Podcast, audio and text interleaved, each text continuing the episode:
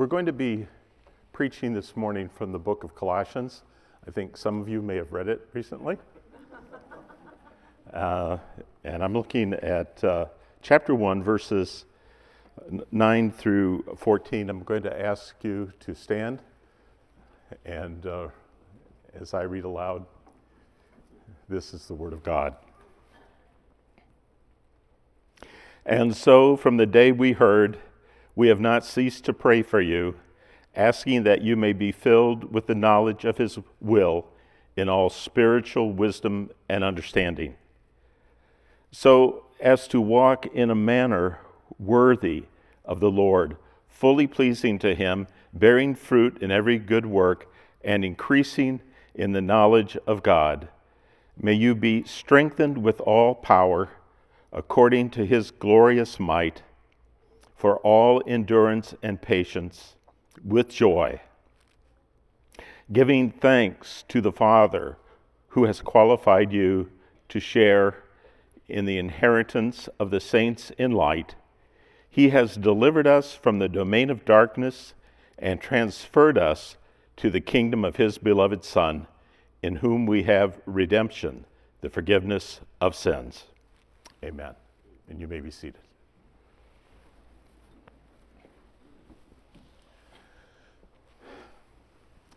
I'm going to ask you to use your sanctified imagination this morning. I want you to imagine something in your mind and uh, just uh, follow along with me here. Uh, imagine that you're in a group, a meeting somewhere with someone. I don't know, it's your imagination after all.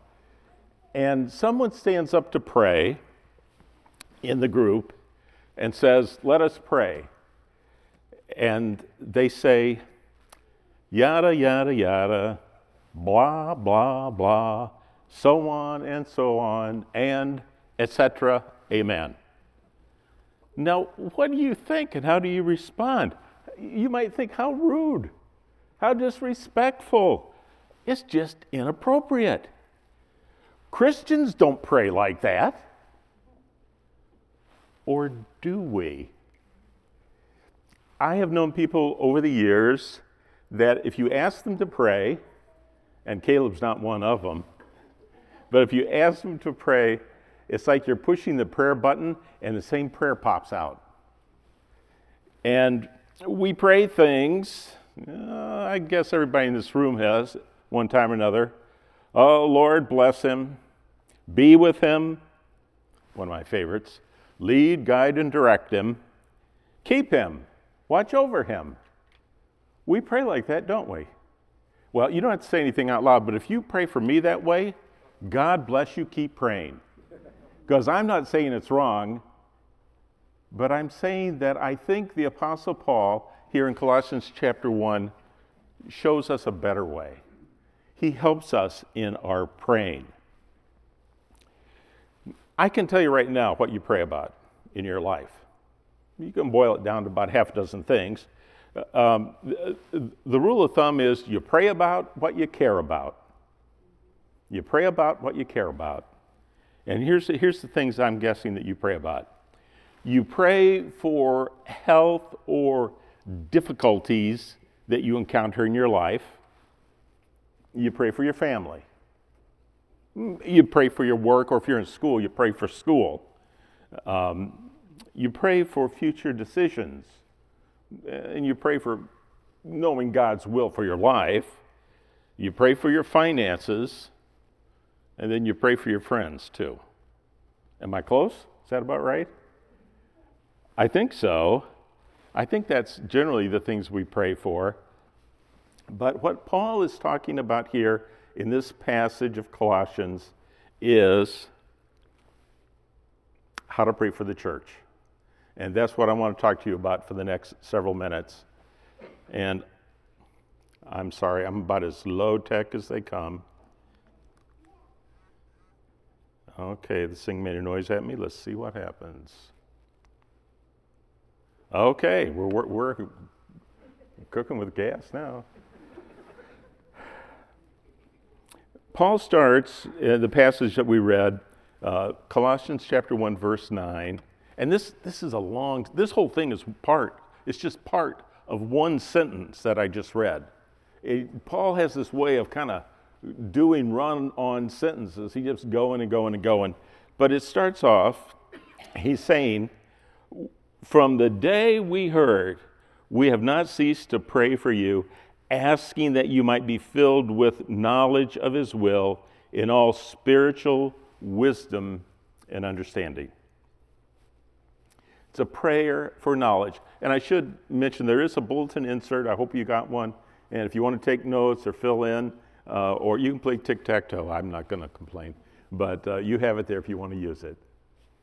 Um, I, this is what I think about. I think about the Colossians. How would they respond to that? What would they think of when they hear those words from Paul? I think there's one word in there that would have popped out. I think that word is knowledge. Uh, and, and not in a good way. Let me explain why.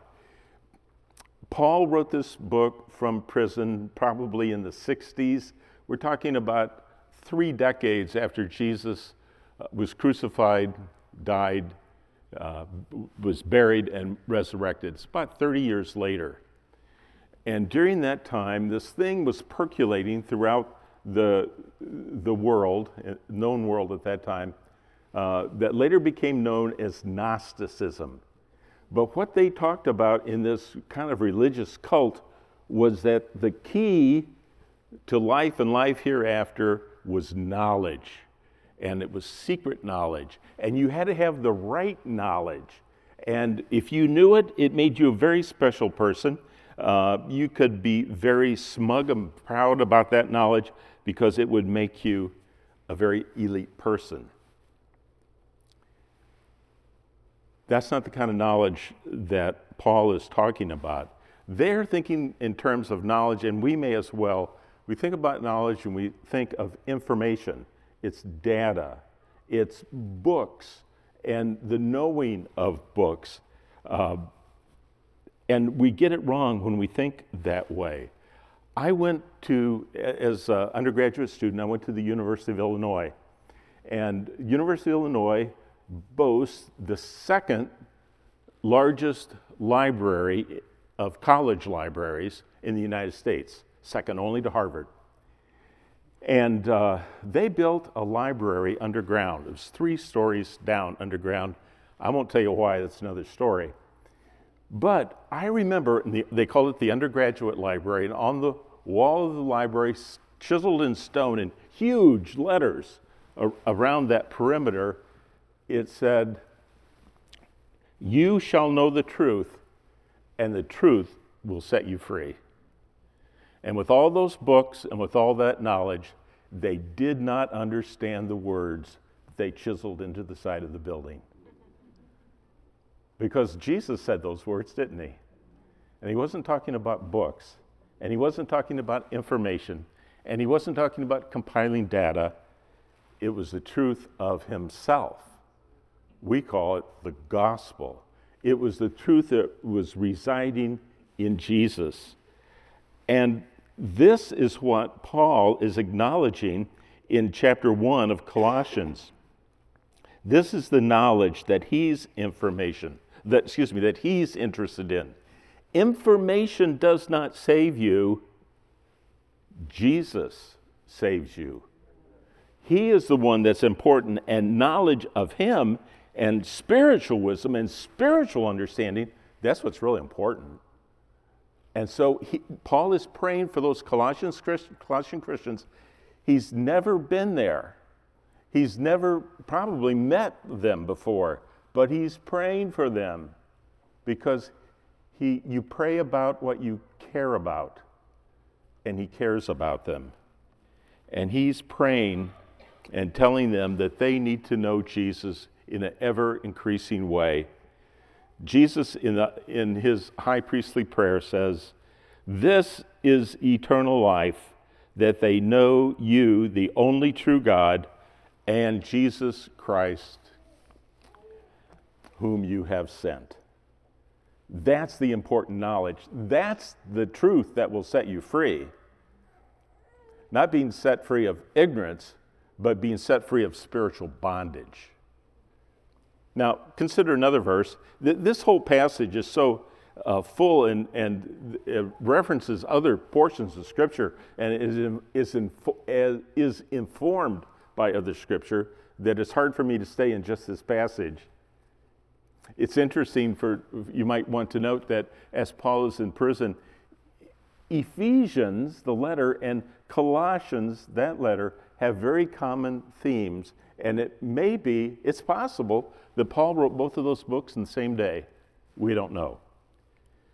But I want you to consider another verse in Scripture from the, the pen of the Apostle Paul, 1 Corinthians chapter 8, verse 1.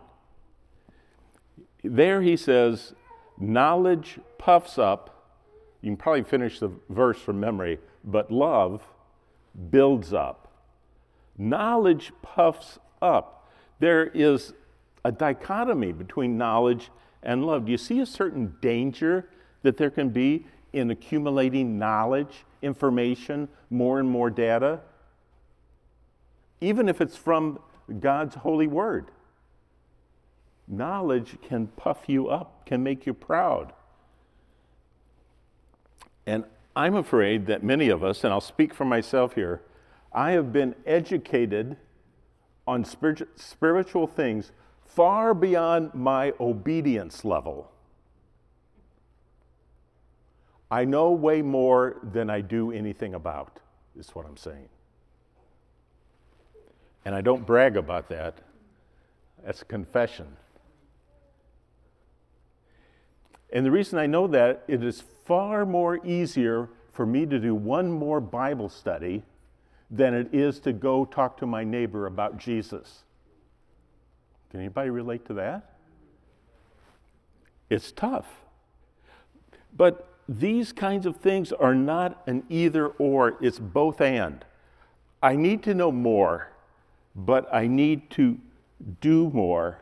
Jesus said, in, in uh, speaking with his uh, disciples in the upper room discourse, John 14, he says, If you love me, you will keep my commandments.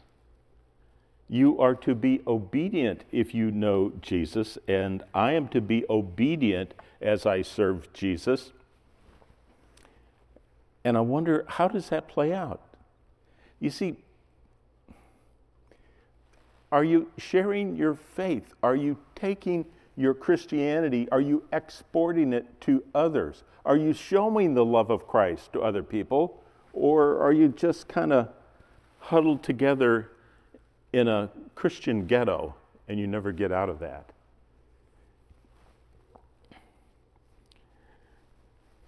If you're sharing your faith with other people, let me put it in the negative. If you're not sharing your faith with other people, you don't know Jesus as well as you could.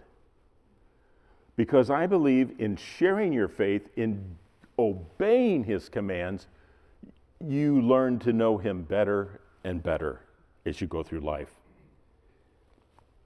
Paul is telling us that Christianity is not just an ethical system, it's not a state of mind or way of life. It is truth. It is truth, but it's truth found in a person.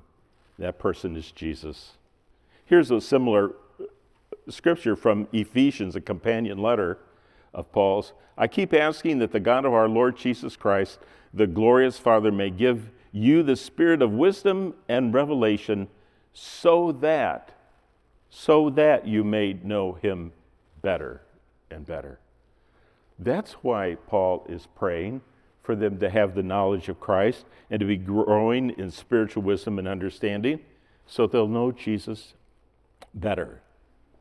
And it's knowing Jesus, not knowing about Jesus. Two different things. And how do you how do you do this? How do you get a start on this? Well, you do start with the Word. I love the Bible. I love, and the reason I'm here is that Providence Bible Church is a Bible church. We get the truth of the Word here. And so what we do is we soak in that word. Do you remember Psalm chapter 1? The very first psalm.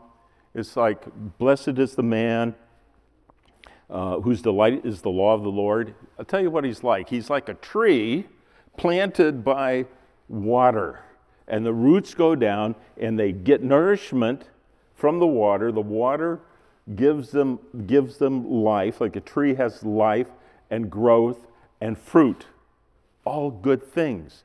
And that's the way we are in our Christian life.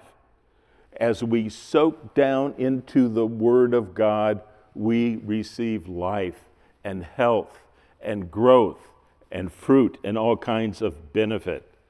So that would, that would cause Joshua to say in the first chapter of that book in the Old Testament do not let the book of the law depart from your mouth. Meditate on it day and night so that you may be careful to do everything written in it. Then you will be prosperous and successful. This book, this Bible, which we've read together, it is food for your soul. So, there are basically two parts to my message today.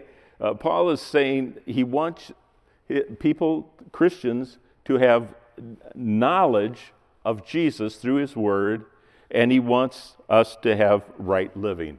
And that brings us to point number two um, a prayer for conduct. He wants us to live a life that's worthy. Look at verse 10 if you have your Bible open. Let's see, let's experiment and see if it's on the screen here. No, that's okay. Um, Walk in a manner worthy of the Lord, fully pleasing to Him, bearing fruit in every good work, and increasing in the knowledge of God. Paul wants us to live, or excuse me, let me stick with that same word, walk. He wants us to walk in a worthy way. He wants you to live being worthy.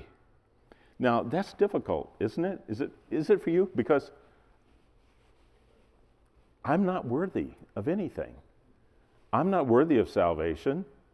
I, I love the old uh, Rock of Ages hymn by Toplady. He, he, the lyrics go, Nothing in my hand I bring, only to the cross I cling. That's all we've got. We've got nothing. We've done no good work. We have no reason to expect God to be merciful upon us or to save us. There's no hope at all. And if we try to earn righteousness, it's utter foolishness. Only Christ can grant that. But if we are believers, if we've repented of our sin and turned in faith, believing Jesus, we're not who we once were. We're different people. We're different creatures we've become a part of another family, God's family, the family of God. And as members of the family of God, we have a reputation to withhold or to maintain. I can remember very clearly, even though I was a, a, a little fella, a little ornery fella, as I recall, we were going over to the Matthews home. I was grade school level, and we drove over there, my mom, my dad, my sister, and myself. That was the Penwell family. And we were walking up to the door onto the front porch, and my dad stopped us all. He knelt down on one knee. He got right in my face and he did one of these. You parents, you've done this. He grabbed me like this because he wanted me to look him in the eye. And he said, Lanny, Lanny, I want you to be on your best behavior. You know what he meant.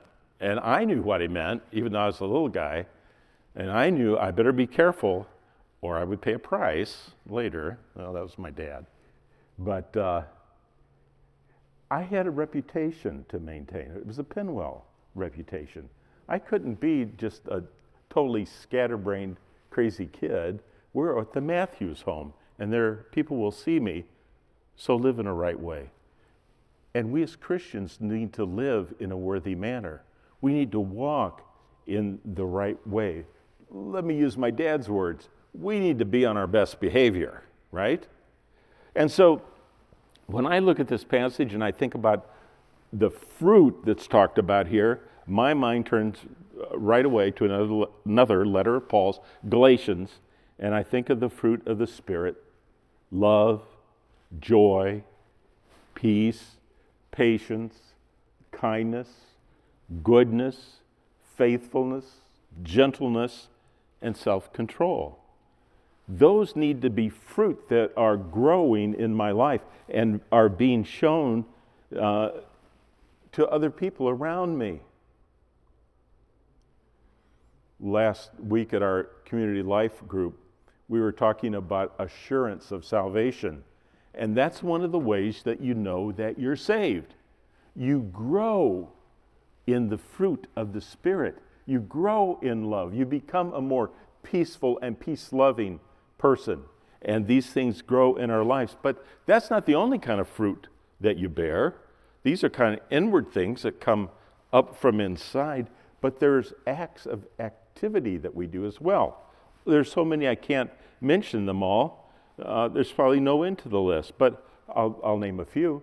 It might, might be watching the neighbor's kids when they have a need, or giving a ride to someone, or serving a meal, or cleaning up afterwards. There's all kinds of good works that we do and we should do. And this is how we live a life that's worthy of the calling to which we've been called. I'm not a physiologist, but I want to give you an anatomy lesson. Um, I've, I've shared this before with the congregation. Uh, it's three parts of the anatomy. They all start with the letter H head, heart, hands. This is how we live in a worthy manner. We first we get it with our heads. We hear the word, we read the word, we study the word, we, we love the word. It, it gets into our head and we know it, but just knowing it isn't going to be enough. It's got to go further than that. So we need another part of our anatomy. It goes from our head down to our heart. So it's not just information, it's not just words about Jesus or words that Jesus said. It, it's words of truth and love and life. And we love these things. It is truth, it's what we need. It gives us life. So we get it in our head, it goes down to our heart, and then it goes out through our hands. We just don't know it and love it, we do it. Make sense? Head, heart, hands. Know it, love it, live it. Let me move along. Boy, I got this type too small, but a growing walk is the next uh, manner uh, of conduct, or you could just say doing. It's like knowing, point one, doing, point two. And this is how we do it. We live in a, a life that's worthy. And then, number two, we have a walk that's growing. Uh, it is a expanding walk. Again, verse 10. So, as to walk in a manner worthy of the Lord, fully pleasing to Him, bearing fruit in every good work, and increasing in the knowledge of God. Not all parts of Scripture are equal. Some are easier, some are harder. Uh, the Scripture talks about the milk of the Word and the meat of the Word. When we're babes in Christ, we, it's like a, a newborn baby. He's not going to eat a piece of steak. Can't do it. Not possible he needs milk, and we need milk until we grow and are sus- more sustained and more able, and then we can eat, other, we can digest meat. We need that. And we need to grow in our understanding by this process. Uh, you may have heard of the great uh, English scholar and preacher Martyn Lloyd-Jones. He uh, really got into the Word of God. He spent something like 12 years preaching through the book of Romans, which led another pastor, teacher, Stephen Olford, to say, Lloyd Jones gave you not only the milk of the word and the meat of the word, but the gristle as well. We need the meat of the word, we need the milk of the word, depending on where we're at in our ability uh, to grow in the word. And as we grow, we need to realize that obedience gives us insight. I was talking about that a moment ago. Obeying Christ gives us a greater knowledge of Jesus. We know him better when we're serving him. You, you, he says in John 15, You are my friends if you do what I command. Now, think about it. They could be disciples, they could be followers, but friendship with Jesus, that goes way beyond being a student of Jesus. That implies a closeness and an intimacy with Jesus that is to be valued for sure. the question are, is Are we friends of Jesus? And I dearly want to be. And it tells me, Jesus tells me, if I, you, I am his friend if I do what he commands. And the interesting thing, right before he said that, you know what the last command that he, was, that he gave to his disciples? He said, Love one another as I have loved you. Love one another. If we are loving one another, then we are growing in the knowledge and in intimacy with Jesus. Now, it's easy to love lovable people, lovely people. We like to be around them.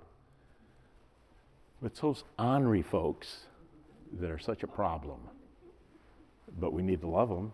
We may disagree with them. We may not like what they're doing or saying, but we need to love them. Love one another, says Jesus if you want to have a growing life and be living in a manner that's worthy of your calling. And then the next, next element of living a, uh, a life that's worthy of Christ is to have a powerful walk. You need to be having a powerful walk. Verse 11 May you be strengthened with all power May you be strengthened with all power according to his glorious might for all endurance and patience with joy. Now, I don't know what you think of when you think of power. You might think of a fast race car. You might think of a, well, I got my light bill the other day. It made me sad. that's a power bill.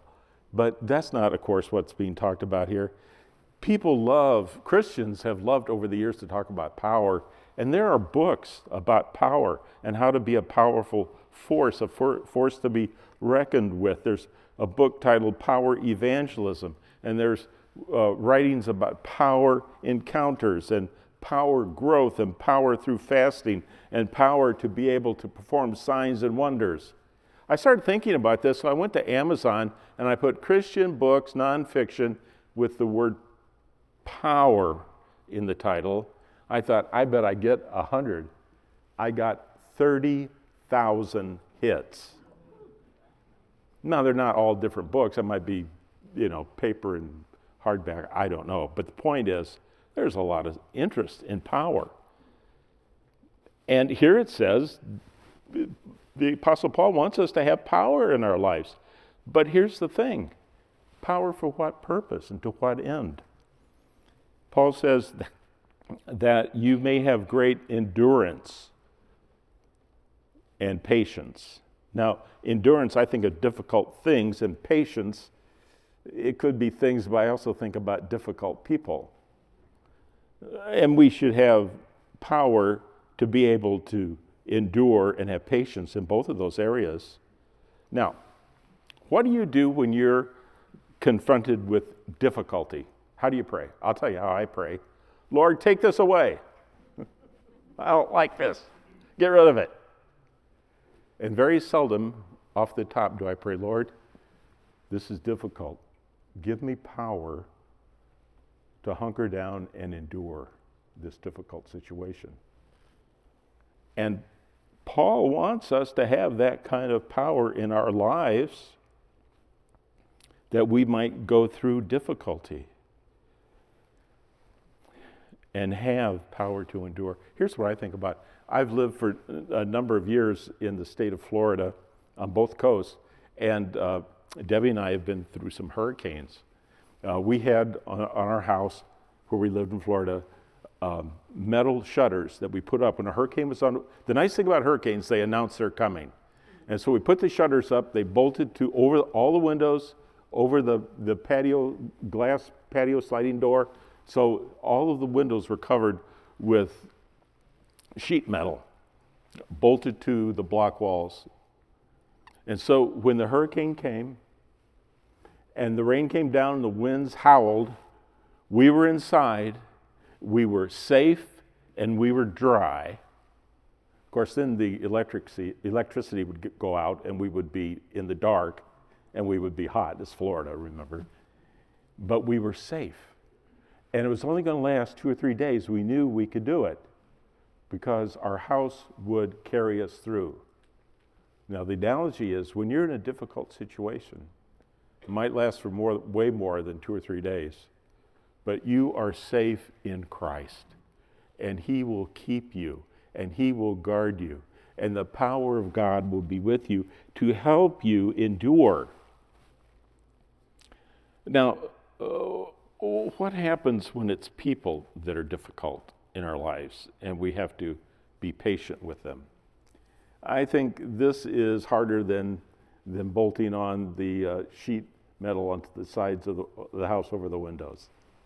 Uh, but you were using your imagination. I'm going to call on you one more time. Use your imagination that you're along with the disciples. They're in the boat, in the storm on the Sea of Galilee. The boat is rocking its back and forth, and uh, there's no dramamine to take and uh, it's raining, it's wet, the waves are coming over. And even though you're there with experienced fishermen on this body of water, they're afraid that the, the boat might go down and your life would be lost. And here comes Jesus walking on the water, and there's Peter. And I have to tell you, in my imagination, may not be that sanctified, I, I don't like Peter. I, I would be sitting there in the back of the boat, shivering out of fear and cold, and thinking, Peter, you big show off. You got to climb out of the boat. It, it, Jesus could help us, but you're slowing him down because you got to show off. Come on, Peter. And then later on, he pipes up, Who do you say I am? Uh, that, that portion of scripture. Some are saying Elijah, and some are saying prophets. And Peter pipes up and says, Thou art the Christ, the Son of the living God. And I would be sitting there back at the back of the class, and I'd be thinking, You're just a big know it all, Peter. I was having trouble with Peter in my imagination. Uh, and then he gets to go up on the Mount of Transfiguration, and I don't. And I'm thinking, I'm jealous now of Peter. And then later, at the end, of Jesus' life, or near the end of his life.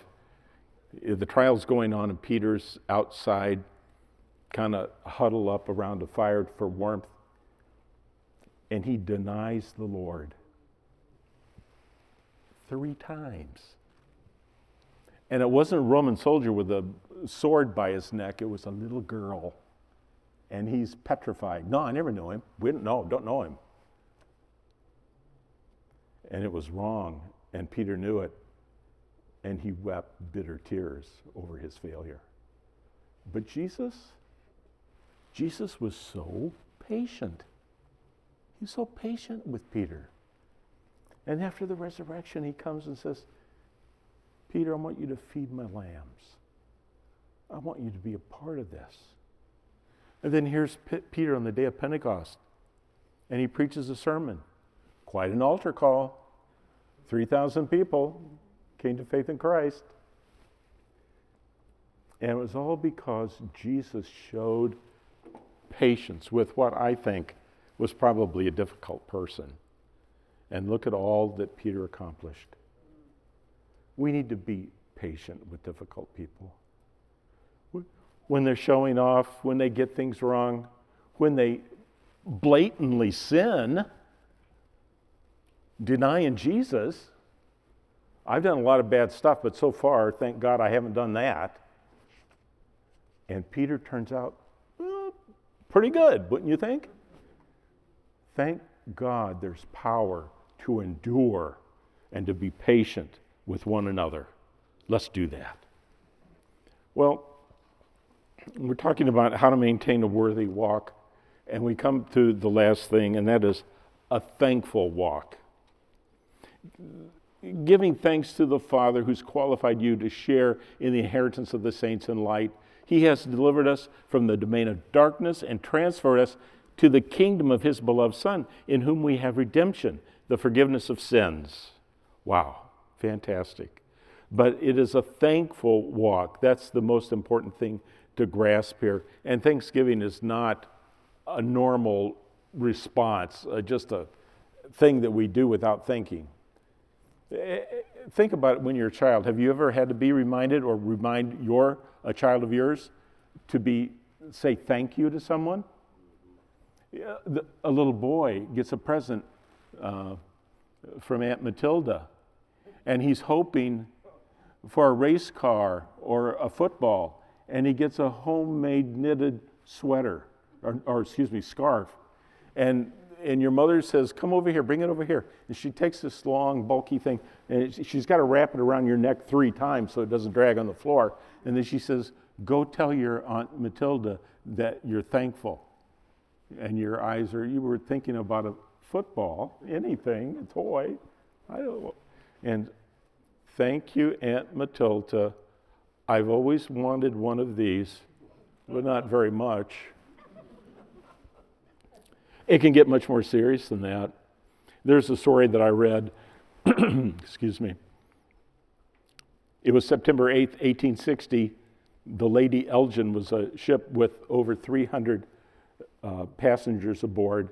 It ran into another ship and it floundered and sunk in Lake Michigan off the north shore of Chicago. Over 300 people lost their lives. But there by the shore was a young ministerial student, Edward Spencer, who was, uh, he was a student uh, to go into the ministry. And he saw what happened, and he was an excellent swimmer. He swam out and he, and he found someone that was going down, he, floundering in the water. He swam, swam back with them to safety. And there was another and another and another. He ended up bringing 17 people back to the shore. And because of the coldness of the water and the rocks that he was being thrown into by the waves, he was totally exhausted and, he wanted to go out again, but he just couldn't. He had nothing left later at his funeral, his brother Will was talking about what he had done on that occasion. And he added, although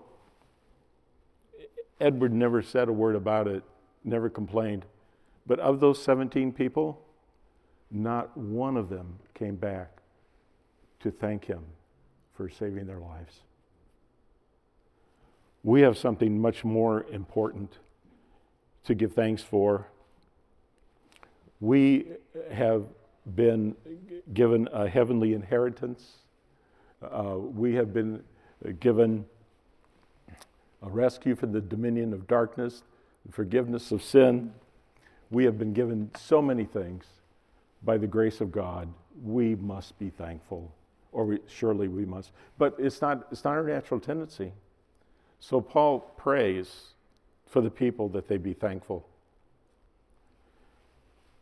And I think we need to be praying for one another that we be thankful for all that He has given us. We're talking about salvation, we're talking about the gospel, the difference between heaven and hell. God has been so good, so gracious to us, and done so much that our hearts should be exploding with gratitude. Let's close with prayer.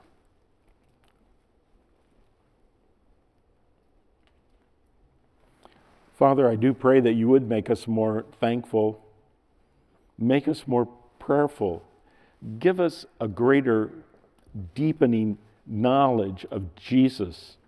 And may our conduct be conduct that's worthy of his name. We don't do this out of our own goodness, but only by the power of the Holy Spirit. So be active in us, giving us the power to do that. And as we partake of the wonderful blessing of forgiveness and knowing that we are secure in Christ and that we have a heavenly inheritance, give us ever increasing desire to be thankful. And Lord, I pray, like the Apostle Paul, we might pray for one another. Pray for the church, both collectively and individually, that we might give honor to your name. In Christ's name I pray. Amen.